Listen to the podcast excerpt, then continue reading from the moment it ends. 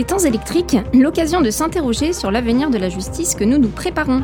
Chers auditeurs, bonjour, bienvenue dans cette nouvelle émission des temps électriques. À quelques mois du début des Jeux Olympiques 2024 et à l'occasion de la journée olympique célébrée chaque année le 23 juin, on va parler sport et numérique avec notre invité. J'ai le plaisir aujourd'hui de recevoir un spécialiste en droit du sport, Marc Pelletier. Bonjour. Bonjour. Vous êtes maître de conférence en droit privé à l'Université Côte d'Azur, également membre du board de l'unité d'intégrité de l'athlétisme. Merci beaucoup d'avoir accepté cette invitation.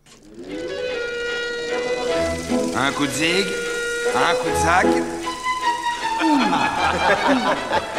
Il y a une chose qu'il faut savoir. On ne se casse pas la gueule en bobsleigh. Non, on se l'éclate. Alors, qui est volontaire? On cherche un sponsor qui veuille financer l'équipe de bobsleigh de la Jamaïque. Ils rêvaient de concourir aux Jeux Olympiques. Mais ils ont choisi un sport dont ils ignorent tout. Extra Et qui se pratique sous des cieux peu cléments. Il faut pas oublier une chose. Le truc vital dans ce sport, c'est la résistance au froid. L'histoire véridique de quatre athlètes pas comme les autres, qui n'étaient pas du tout préparés à ce qu'ils allaient devoir affronter. Non sans humour, cet extrait du film Rasta Rocket débute sur un enjeu crucial pour un athlète professionnel. Trouver un sponsor qui offrira la perspective de retombées économiques, mais aussi sociales. Loin de l'ambiance grecque antique des premiers jeux panhelléniques du 8e siècle avant Jésus-Christ, le baron français Pierre de Coubertin a insufflé un vent de modernité à l'entreprise olympique en 1894, lorsqu'il fonde le Comité international olympique, le CIO, pour promouvoir l'olympisme à travers le monde. Aujourd'hui, l'événement est mondial et fédère les peuples autour de valeurs, au premier rang desquelles l'égalité des sexes et des races. Des anneaux, une flamme, une charte, une devise, un hymne, les Jeux olympiques véhiculent depuis des années d'histoire tout un symbole. Au-delà, le XXIe siècle a conduit le Comité international olympique à adapter les Jeux aux changements sociétaux. Les JO s'organisent désormais autour des saisons avec la naissance des Jeux olympiques d'hiver et s'adaptent à leurs sportifs en promouvant des Jeux paralympiques ou encore des Jeux olympiques de la jeunesse. Mais l'événement prend aussi une dimension économique et politique indéniable. Les jeux se médiatisent, enjeux de financement oblige. Le XXIe siècle est aussi celui de l'image et les réseaux sociaux participent à cette tendance de la promotion par l'image. Cet usage du numérique ne conduit-il pas alors à une certaine forme d'anachronisme dans un monde olympique empreint de solennité depuis des siècles? Comment concilier des impératifs sportifs, commerciaux, éthiques et médiatiques? C'est avec vous, Marc Pelletier, que nous allons y réfléchir dans un instant.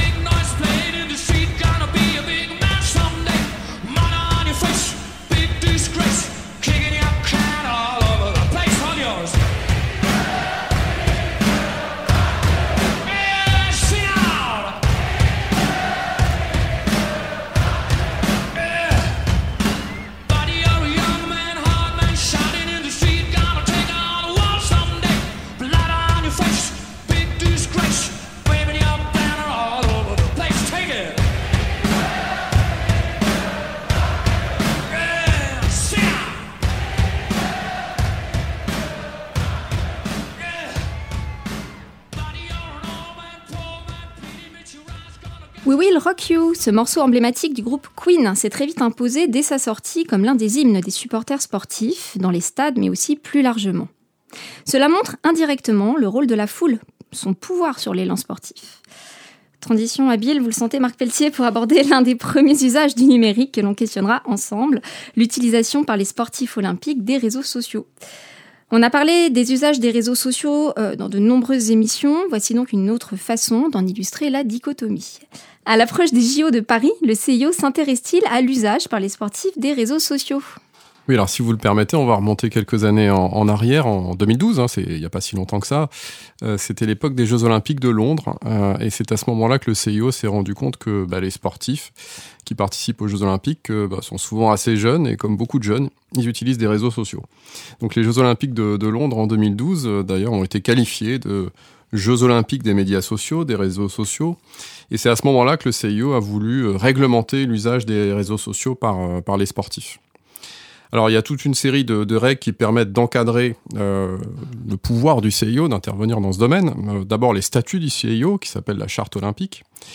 Euh, qui pose différentes règles, notamment une règle de neutralité politique, on y reviendra probablement tout à l'heure, une règle de protection des propriétés olympiques, vous avez parlé des anneaux tout à l'heure, euh, et aussi une règle de protection des droits commerciaux. Les Jeux Olympiques sont vendus, en tout cas la diffusion des Jeux Olympiques est, vendue à travers le monde.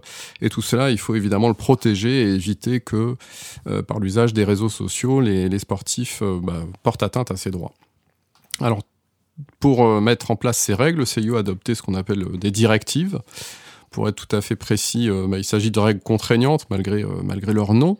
Et ces directives, elles sont adaptées et modifiées à chaque Jeux olympiques, donc tous les deux ans, à chaque fois qu'il y a des Jeux olympiques euh, d'été ou d'hiver. Euh, on évoquera évidemment peut-être les règles qui étaient en cours euh, jusqu'à récemment, aux Jeux de Tokyo notamment, ou aux Jeux de Beijing en 2022. Pour les Jeux de Paris, il y aura d'autres règles hein, qui ne sont pas encore adoptées ou en tout cas pas encore publiées. Et ce sont des règles qui vont limiter l'usage par les sportifs des, des, réseaux sociaux. Évidemment, elles sont limitées, ces règles, D'abord en termes de temporalité, elle ne s'applique que pendant les jeux, euh, donc les règles dont on va parler ne s'appliquent pas en dehors de la période des jeux, et elle ne s'applique euh, que à ceux qui sont accrédités aux jeux, donc ça vise les sportifs, mais pas que, hein, ça vise aussi euh, des entraîneurs ou des dirigeants de fédération qui seraient présents sur les jeux. Et pour terminer, en fait, ces directives vont distinguer notamment les messages commerciaux et les messages personnels qu'on pourrait publier sur les réseaux sociaux. Ah, effectivement, on va distinguer après ces différents usages certainement, mais euh, est-ce que parmi ces, encadrements, euh, les règlements que vous évoquez suivent l'évolution euh, de la société, en ce sens l'évolution des, des réseaux? Est-ce qu'il y a une nuance faite entre les différents réseaux utilisés peut-être? Oui, alors tout à l'heure j'évoquais les jeux de Londres. Alors là, on était peut-être plus sur euh, des réseaux type Facebook. Euh, maintenant, avec les jeux de, Tokyo notamment, c'est plutôt TikTok qui a été utilisé.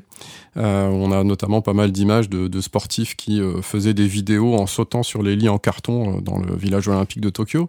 Donc il a fallu que le CIO s'adapte parce qu'on n'utilise pas Facebook, on utilise TikTok, on n'utilise pas un autre média social. D'accord. Et euh, vous évoquez donc là la réglementation propre au JO. Est-ce que sur d'autres euh, types de sports, d'autres compétitions, on a des réglementations similaires?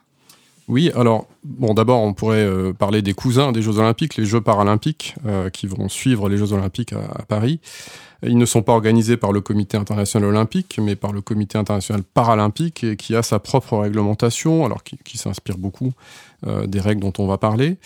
Euh, et puis si on regarde d'autres compétitions, euh, bah, lors de la Coupe du Monde au, Qatar, euh, la Coupe du Monde de football en 2022, la, la, Fédération internationale de football, la FIFA, avait aussi adopté certaines règles et tout à l'heure, vous me demandiez est-ce qu'il y avait une évolution par rapport aux réseaux sociaux?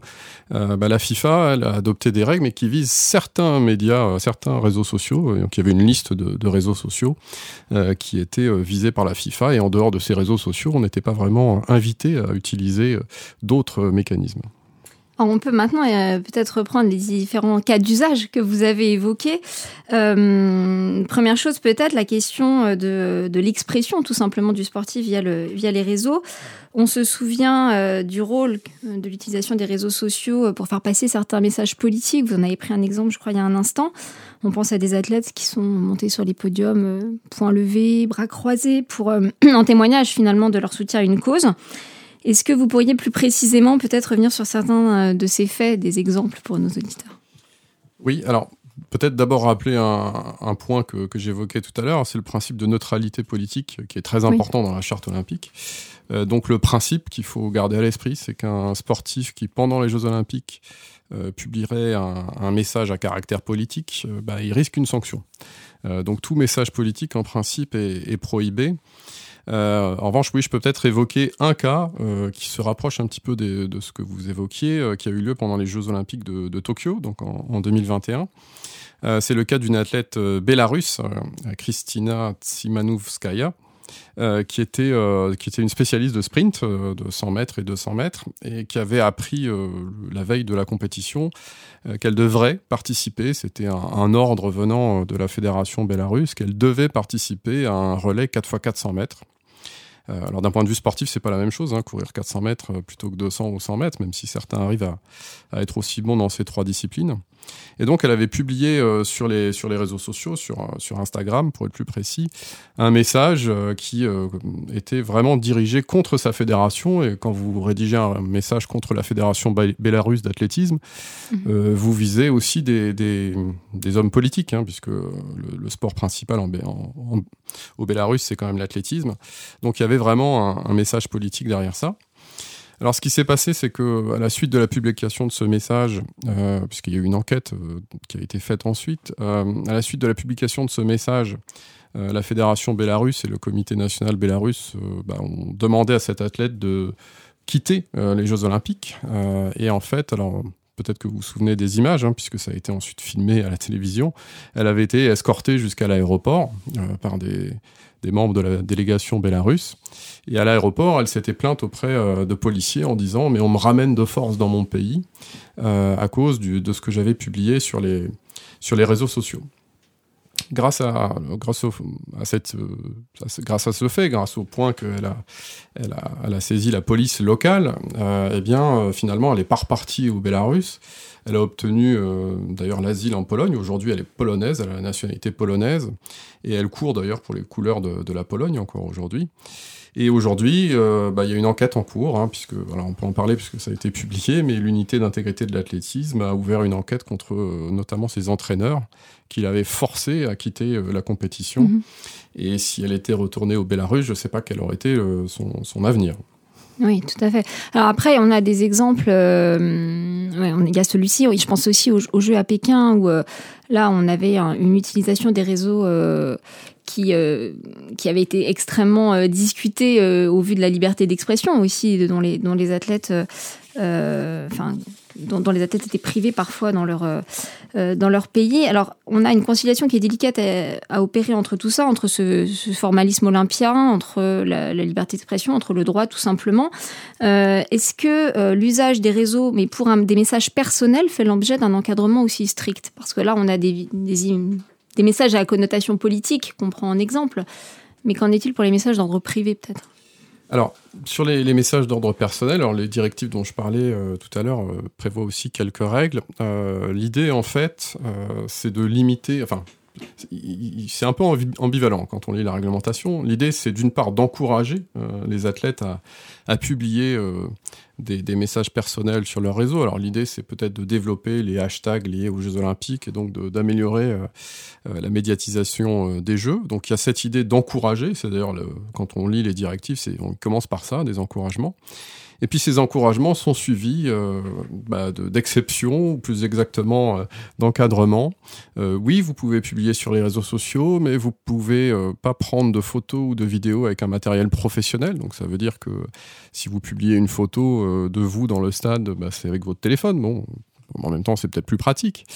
Euh, mais il ne faut pas non plus qu'on voit trop de choses de la compétition. Autrement dit, si vous prenez une photo euh, et que vous êtes un sportif, que vous êtes dans le stade, bah, il ne faut pas qu'on voit la compétition. Il faut qu'on voit éventuellement d'autres spectateurs, à supposer qu'ils acceptent mmh. d'apparaître sur la photo. Ça, c'est un autre débat. Mais il y a toute une série de contraintes qui sont faites sur ces messages personnels euh, qui font que bah, finalement, c'est assez compliqué pour un athlète de, de s'y retrouver.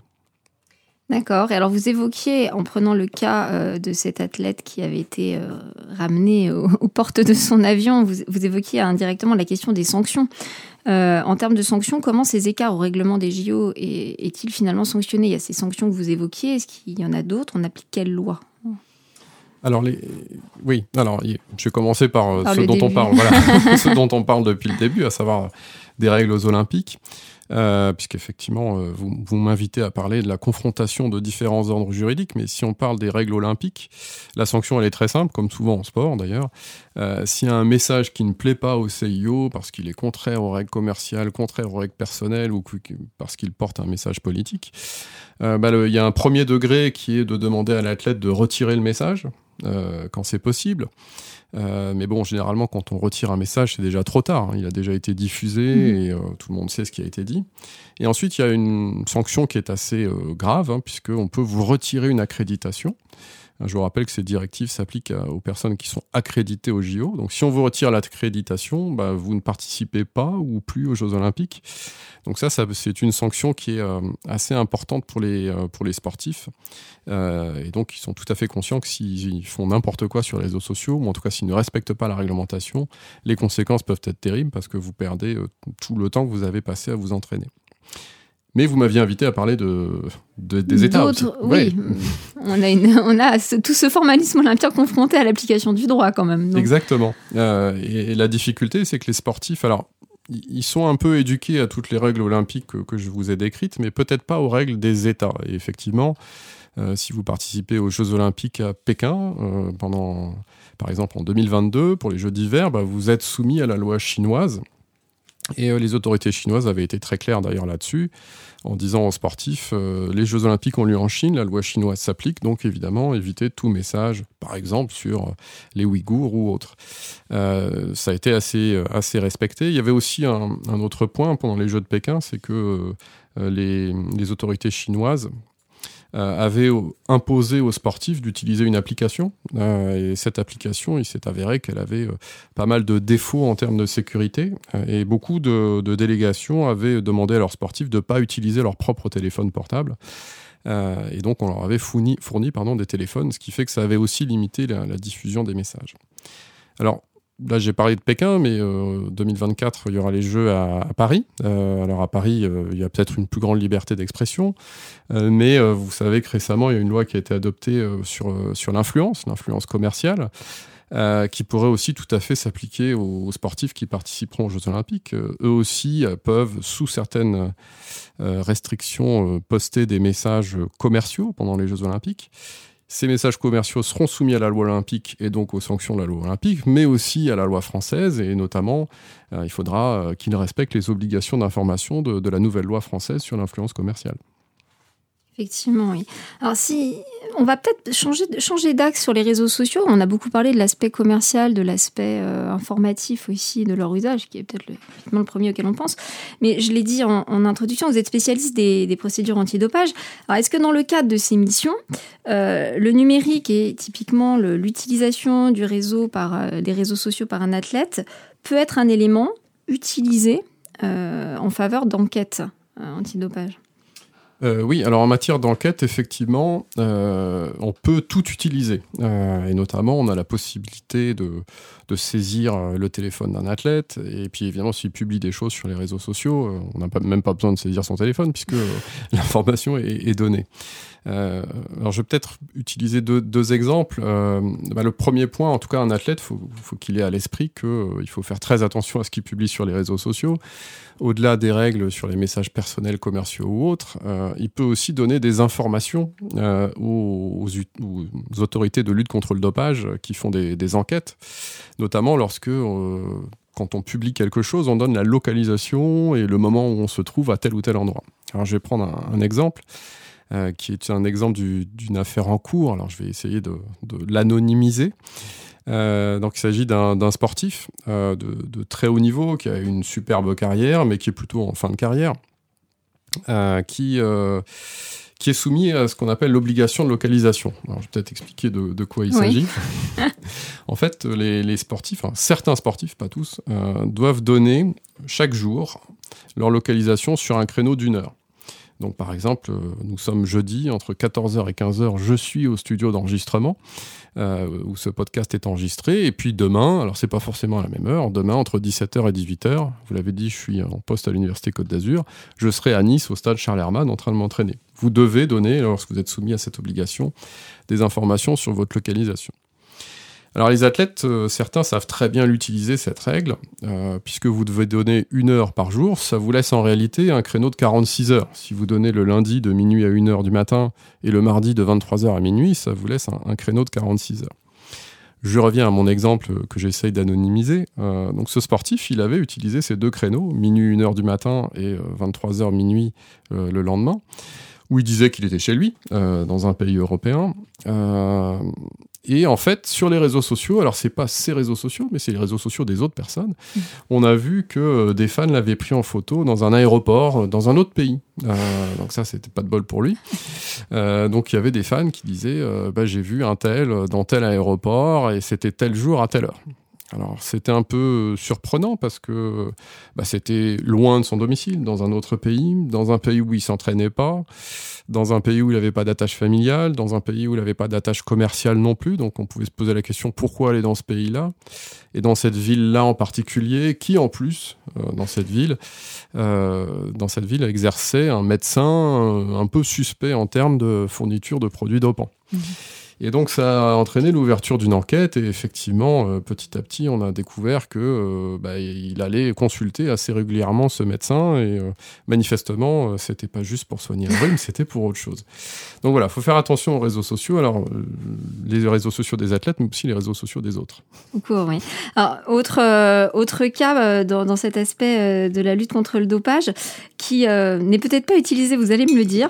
J'ai lu dans Prévoir l'émission qu'en 2018, un outil numérique capable de détecter un éventuel usage de substances illicites par un sportif avait été imaginé. Euh, je l'ai lu de façon assez ponctuelle sans en savoir beaucoup plus. est-ce que ça fonctionne? Est-ce que c'est utilisé?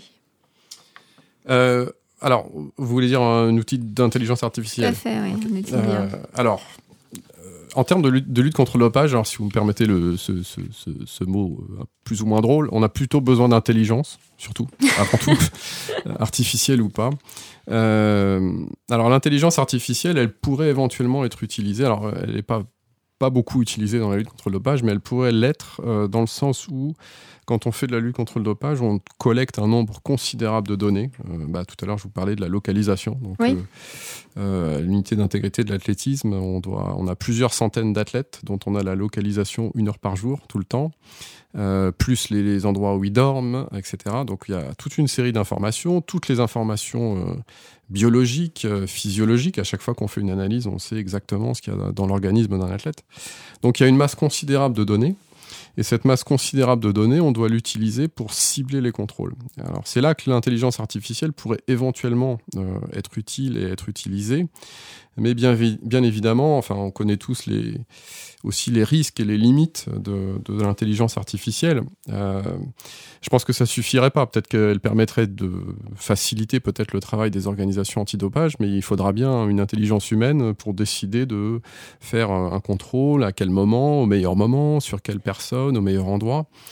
Euh, et puis il y a peut-être aussi des risques de fuite de données. Alors là, on est sur des, euh, sur des aspects numériques qui me dépassent, mais euh, plus on utilise d'outils informatiques, plus on utilise d'outils numériques, plus on risque une fuite de données, et ça, évidemment, ce, serait, ce serait terrible. D'accord, alors peut-être pour finir sur cet aspect numérique et dopage, je rebondis juste un instant sur le cas de la demi-finaliste de, Roland Garros, là, Béatrice Haddad-Maya, si je prononce bien le nom, qui a été suspendue pour dopage involontaire lié à, ses compléments alimentaires en, en 2019.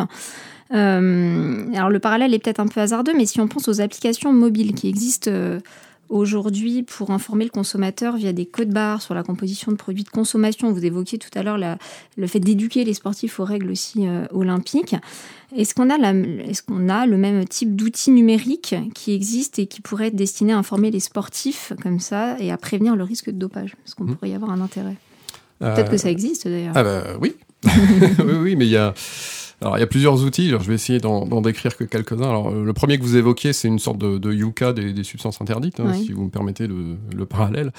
Euh, alors, ça existe. Euh, ça existe. Alors, déjà, euh, alors, je vais parler que des outils euh, français parce que c'est peut-être ceux que je connais le mieux, mais il y en a certainement aussi dans d'autres pays. Euh, si vous allez sur le site de l'Agence française de lutte contre le dopage, euh, bah, vous pouvez tout à fait euh, taper le nom d'un médicament et voir s'il il contient des substances interdites ou pas. Euh, alors, je sais pas si ça s'entend, mais en ce moment, j'utilise un décongestionnant nasal. Enfin, pas là pendant longtemps, mais en ce moment.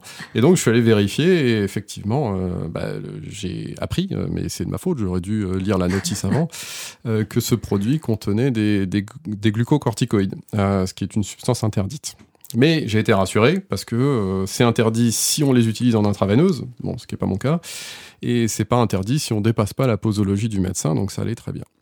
Alors ça, c'est sur un site internet, euh, ce, qui est, ce, qui est, bien, euh, mais il y a aussi euh, des, des, applications comme ce que vous disiez exactement, mmh. où vous pouvez scanner des codes barres. Alors je me suis rendu compte qu'il n'y a pas des codes barres sur tous les médicaments, donc il faut faire attention. Ouais. mais il y a une application qui s'appelle Scan Protect, hein, qui a été développée en France, où vous pouvez scanner effectivement...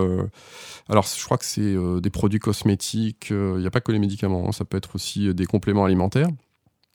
Euh, et euh, vous avez effectivement assez rapidement euh, le, alors pas la composition, mais on vous dit attends, c'est vert, ça va, c'est rouge, attention. maintenant, ce qu'il faut, là où il faut faire attention, c'est que ça suffit pas. disons qu'un sportif qui ferait ça, c'est déjà bien. Hein, ce serait déjà bien qu'il le fasse, mais ça ne suffirait pas s'il était contrôlé positif à, à lui éviter une sanction. Donc, si vous faites ça en tant que sportif, déjà, il faudrait garder la preuve que vous l'avez fait. Donc, peut-être faire des, des captures d'écran ou je ne sais quoi. Montrer qu'à tel moment, vous avez fait la recherche pour savoir si le médicament que vous prenez est interdit ou pas. Donc déjà, faut garder les preuves. Mmh. Euh, mais ensuite, euh, la, la, règle officielle, c'est pas, euh, alors pardon, c'est malheureusement pas sur le site de la FLD. La règle officielle, c'est la liste des interdictions de l'Agence mondiale antidopage. Donc ce qu'il faut vraiment faire, c'est lire la notice du médicament et regarder si les molécules qui sont inscrites sont aussi dans la liste des interdictions de l'Agence mondiale antidopage il faut faire ça et il faut garder la preuve qu'on l'a fait aussi. Parce que mmh. s'il y a un litige, euh, il faudra pas seulement dire que vous l'avez fait, mais euh, aussi apporter cette preuve-là. Donc voilà les quelques euh, applications qu'on peut trouver. Après, il y a aussi des applications liées à l'éducation, puisque c'était aussi ça faisait partie de votre question. Euh, vous avez aussi des applications qui ont été créées euh, pour alors ce qu'on appelle l'éducation à la lutte antidopage, c'est-à-dire plutôt travailler sur les, les, valeurs, les comportements plus que sur l'information. Euh, vous avez notamment la, Fédération européenne d'athlétisme qui a créé une application qui s'appelle Iron Clean, euh, si vous regardez les championnats d'Europe d'athlétisme, euh, le nom figure sur les dossards parce que les athlètes doivent avoir suivi ces, formations pour pouvoir participer aux championnats d'Europe d'athlétisme. Et là, c'est des petites vidéos, c'est un, peu, alors pardon pour la, référence, hein, mais comme ça on saura assez vite mon âge, mais dans ma jeunesse, il y avait des livres qu'on appelait les livres dont vous êtes le héros vous lisiez un chapitre et c'était le lecteur. Encore, ça hein, existe encore, d'accord. Mais donc vous pouviez prendre des décisions et en fonction de vos décisions, vous alliez page 14 ou page 18. Là, c'est un peu la même chose, alors sauf que c'est pas un livre. Donc on vous met face à des situations, euh, votre entraîneur vous parle d'un médicament, euh, est-ce que vous le prenez réponse A, est-ce que euh, vous faites des recherches réponse B ou est-ce que vous ne le prenez pas du tout réponse C Et en fonction des réponses, vous êtes amené vers d'autres vidéos, etc. Et plus vous donnez des mauvaises réponses, plus, plus la vidéo devient sombre. Donc ça, ça existe. Mmh. Et puis à l'unité d'intégrité de l'athlétisme, on développe aussi euh, une application. Alors là, c'est, c'est pas, elle n'existe pas encore, elle est en cours de développement, où on va mettre des programmes d'éducation. Euh, on utilise aussi beaucoup euh, WhatsApp avec des athlètes kenyans et éthiopiens, où là, ils peuvent nous poser des questions directement. Alors pourquoi le Kenya et l'Éthiopie? Parce que c'est les pays où malheureusement il y a le plus de, personnes sanctionnées pour dopage. Et c'est là où ils ont vraiment un gros, gros, gros euh, besoin d'éducation. Et euh, donc là, il y a, si vous voulez, un, un, lien direct. On est vraiment sur du réseau social de conversation. Là. D'accord, c'est très, intéressant. Euh, alors, peut-être une dernière question. Je, vais, sortir un peu de l'aspect réseaux euh, sociaux pour, euh, pour terminer cet échange avec vous. Mais une question en lien avec une loi récente, la loi du 19 mai dernier relative donc au JO aux Jeux Olympiques et Paralympiques 2024, puisqu'elle a été adoptée pour permettre le bon déroulement des Jeux. Et donc ce texte prévoit plusieurs dérogations aux règles normales et certaines expérimentations, notamment en matière de sécurité. On sort un peu des réseaux. Euh, mais afin d'éviter des incidents comme ceux qui ont eu lieu euh, au Stade de France lors de la finale de la Ligue des Champions en, en mai 2022, cette loi autorise, va autoriser l'expérimentation de la vidéosurveillance euh, intelligente pour assurer la sécurité des manifestations sportives, récréatives ou culturelles, particulièrement exposées à des risques. Et donc ça jusqu'en mars 2025. Est-ce que vous pourriez nous dire de quoi il s'agit? L'utilisation de ces caméras ici, c'est un autre usage du numérique, mais qui questionne et qu'on questionne souvent dans cette émission. Euh, oui, alors effectivement, là, vous me sortez de ma zone de confort. Là, on est plus... Et oui, on finit l'échange. on n'est plus trop dans le droit du sport. Euh, alors, c'est une sorte de cavalier législatif, hein, si vous me permettez l'expression, euh, parce qu'on est dans une loi sur les Jeux olympiques et paralympiques Olympiques 2024, Paris Mhm. 2024. Et on a une disposition qui, comme vous l'avez dit, ne concerne pas que le sport, hein, les manifestations culturelles aussi, euh, manifestations récréatives, je sais pas ce que c'est, euh, et qui déborde largement, enfin largement, presque un- d'un an, les Jeux Olympiques, puisque, comme vous l'avez dit, c'est une expérimentation qui est menée jusqu'au euh, 31 mars euh, 2025. L'idée, en fait, c'est euh, de d'autoriser un traitement algorithmique euh, des images qui sont collectées, euh, soit par des caméras de vidéosurveillance, euh, soit manifestement par des drones, hein, parce que la loi parle de caméras portées par des aéronefs, donc j'imagine que ce sont des drones, hein, ou des avions, remarquez peut-être, mais c'est plutôt par des drones, j'imagine. Et donc l'idée, c'est d'autoriser ce traitement algorithmique.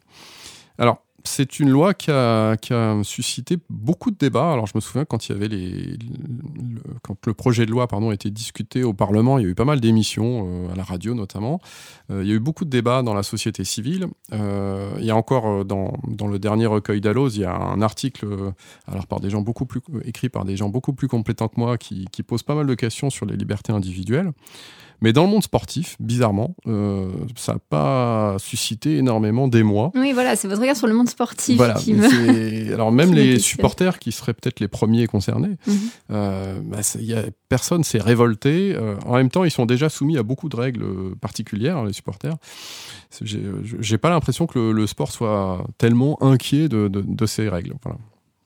D'accord. Bon, et ben donc on, on en rediscutera. On fera peut-être le point l'an prochain, 2024, donc pour euh, pour les JO qui, qui seront euh, en cours de, de déploiement et donc 2025 peut-être. Merci à vous, Marc Pelletier, pour cet échange. Merci à vous.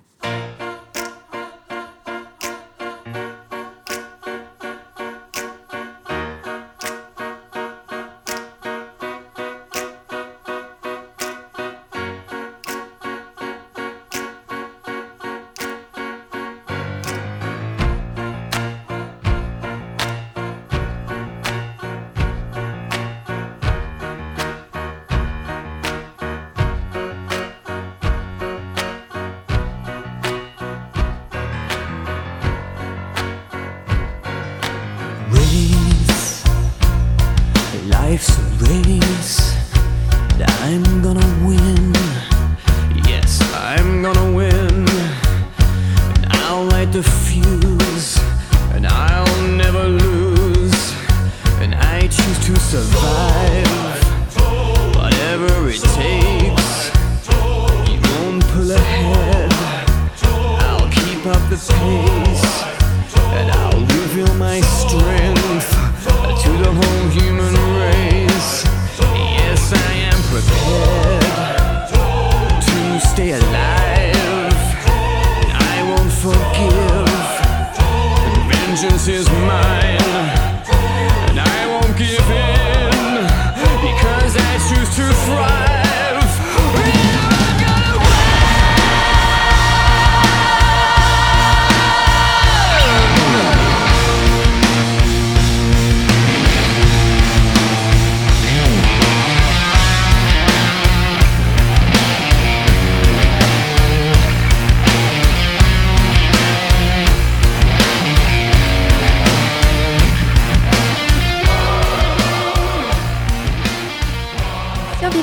cette chanson composée par le groupe de rock anglais Muse avait été sélectionnée il y a plus de dix ans maintenant pour la cérémonie de clôture des JO de Londres.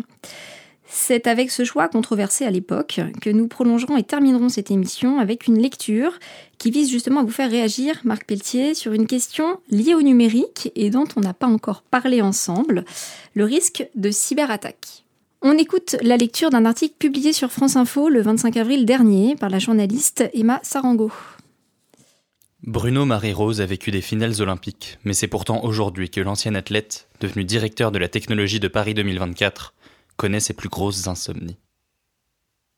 Mon homologue des Jeux d'hiver de Pyeongchang en Corée du Sud a vu des systèmes s'éteindre quelques heures avant le début de la cérémonie d'ouverture, rappelle-t-il. Je ne voudrais surtout pas que ça arrive à Paris. C'est l'une des plus grosses menaces qui pèsent sur les prochains JO. Pour les Jeux olympiques de Tokyo en 2021, plus de 4 milliards de cyberincidents ont été recensés soit 815 par seconde. Un chiffre impressionnant, mais très loin de ce qui pourrait arriver à Paris, où 8 à 10 fois plus de ces cyberincidents sont redoutés. À 458 jours du coup d'envoi, Paris 2024 et son partenaire, Atos, leader mondial des services numériques, se préparent à tous les scénarios. D'ailleurs, les attaques ont déjà commencé contre le portail des volontaires ou la billetterie notamment. Elles sont pour l'heure sans conséquence. On peut aller mettre des images sur les sites institutionnels, liste comme menace potentielle Christophe Tivet, qui supervise chez Atos la sécurité des jeux. On peut interrompre une compétition ou une cérémonie d'ouverture. Certains hackers officient pour la gloire, d'autres pour l'argent, mais ce que redoute le plus Paris 2024, ce sont des cyberattaques données sur ordre d'un État. Si, par exemple, les athlètes russes et biélorusses n'étaient pas réintégrés. Face à ces menaces, Atos fait appel directement à des hackers pour trouver les failles. L'objectif est de découvrir des failles ou des bugs qui permettraient à un hacker de s'infiltrer dans une application, reprend Christophe Tivet.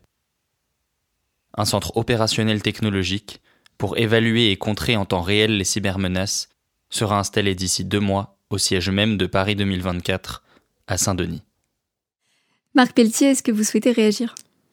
Oui, alors effectivement, le risque de cyberattaque est, important. Euh, je vais peut-être euh, utiliser un exemple dans le passé et puis euh, réfléchir à ce qui pourrait arriver l'année prochaine. dans le passé, alors on a parlé un petit peu de lutte antidopage. ce sont les, serveurs de l'Agence mondiale antidopage qui avaient été l'objet de, de cyberattaques en 2016. Euh, si ma mémoire est bonne. Et euh, ça avait posé pas mal de problèmes, puisqu'il y a beaucoup de données qui sont conservées par l'Agence mondiale antidopage, et des dossiers médicaux de, sportifs avaient été diffusés. Euh, et c'était des sportifs de très haut niveau, Simone Biles par exemple, ou Serena Williams. 2016, euh, c'était euh, quelques mois après le, début du scandale sur la Russie. Alors si on envisage ce qui pourrait arriver l'année prochaine, il y aura peut-être un, grand État qui sera exclu des Jeux olympiques euh, de Paris. Peut-être que les athlètes russes ne participeront pas aux, Jeux de Paris. Alors je ne vais pas dire que tous les hackers sont en Russie, mais il y a de très bons hackers en Russie. Et effectivement, je, comprends ce, qui a été lu tout à l'heure, les, inquiétudes sur des risques de cyberattaque pendant les Jeux de Paris. Alors ça pourrait concerner tout un toute une série de choses. Ça pourrait concerner les cérémonies d'ouverture, de clôture, ça pourrait concerner aussi les, épreuves. Hein. Mmh. Si on peut plus avoir de chronomètre électronique sur un 100 mètres euh, de natation, euh, évidemment, c'est un petit peu gênant. Et puis ça pourrait aussi concerner euh, éventuellement comme on en a parlé, bah, des, informations médicales ou peut-être des informations liées à la sécurité et la fameuse loi dont on a parlé il y a quelques instants. Merci à vous qui nous écoutez d'avoir suivi cette nouvelle émission des Temps électriques. J'y ai reçu aujourd'hui Marc Pelletier, maître de conférence en droit privé à l'Université Côte d'Azur, membre du board de l'unité d'intégrité de l'athlétisme, pour parler notamment des enjeux liés aux usages des réseaux sociaux à l'approche des JO. Vous retrouverez toutes les références citées dans l'émission sur notre site internet d'Amicus Radio, rubrique Les Temps électriques. Une émission préparée et enregistrée avec l'aide de Marin Hirsinger. Je vous donne rendez-vous en septembre désormais pour une nouvelle saison des temps électriques.